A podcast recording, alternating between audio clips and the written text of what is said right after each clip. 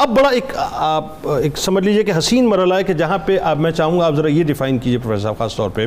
کہ یہ جو احسان کے درجات ہیں یہ کتنے ہیں اور پھر ایک اور جو سوال پیدا ہوتا ہے کہ احسان کس طرح کیا جا سکتا ہے یہ ذرا لوگوں کو بتائیے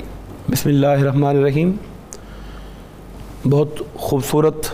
جس طرح ان اللہ علم المحسنین کی آیت کریمہ کے حوالے سے گفتگو کا ہمارے فاضل مہمانوں نے اس پہ گفتگو کا آغاز کیا جنید صاحب احسان کو غالباً اس وقت تک پوری طرح نہیں سمجھا جا سکتا جب تک کہ عدل اور ظلم کو بھی نہ سمجھا جائے اچھا ٹھیک ہے اس لیے کہ یہ تینوں اصطلاحات ایک دوسرے کے ساتھ ایک مطابقت رکھتی ہیں ٹھیک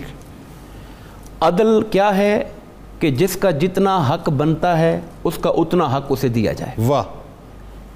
نیکی میں بطور بدلہ جتنا نیکی اس کے ساتھ اس نے کی اس کے ساتھ اتنی نیکی کی جائے ہوں اور اگر اس نے برائی کی تو اس کے ساتھ اتنی برائی کی جائے ہوں برائی کی سزا دی جائے تو ٹھیک ہے۔ یہ عدل میں آتا ہے ٹھیک ہے لیکن اگر جتنی نیکی کسی نے کی اس کے بدلے میں اس سے بڑھ کر نیکی کی جائے تو یہ احسان ہے ٹھیک اور جس نے جتنی غلطی کی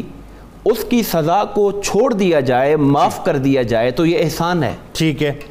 تو احسان کو ڈاکٹر صاحب نے بہت خوبصورتی کے ساتھ اس کی جو وسعت ہے اس کی طرف اشارہ کیا ٹھیک ہے یہاں پر والدین کی مثال ڈاکٹر صاحب نے دی کہ ان کے ساتھ حسن سلوک اور احسان کرنے کا حکم دیا یہ تو ایک پازیٹیو وے ہے ٹھیک ہے اس کا ایک دوسرا بھی انداز ہے قرآن کہتا ہے اطلاق مرتان ہوں فمسا کم بے معروف او تسری بے احسان آہا کہ طلاق جس میں رجوع کیا جا سکتا ہے وہ دو ہیں ہوں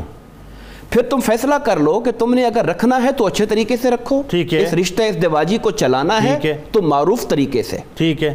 اور اگر تم نے اس کو چھوڑنا ہے تو احسان کے ساتھ چھوڑو ٹھیک ہے آپ ہمارے معاشرے کو دیکھیں گے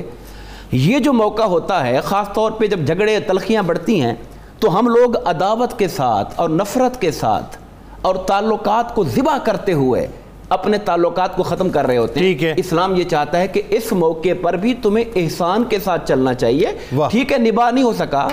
مزاج میں ہم آہنگی نہیں تھی آپس میں نہیں چل پائے تو اس تعلق کو توڑو بھی تو خوبصورتی کے ساتھ توڑو کیا کہنا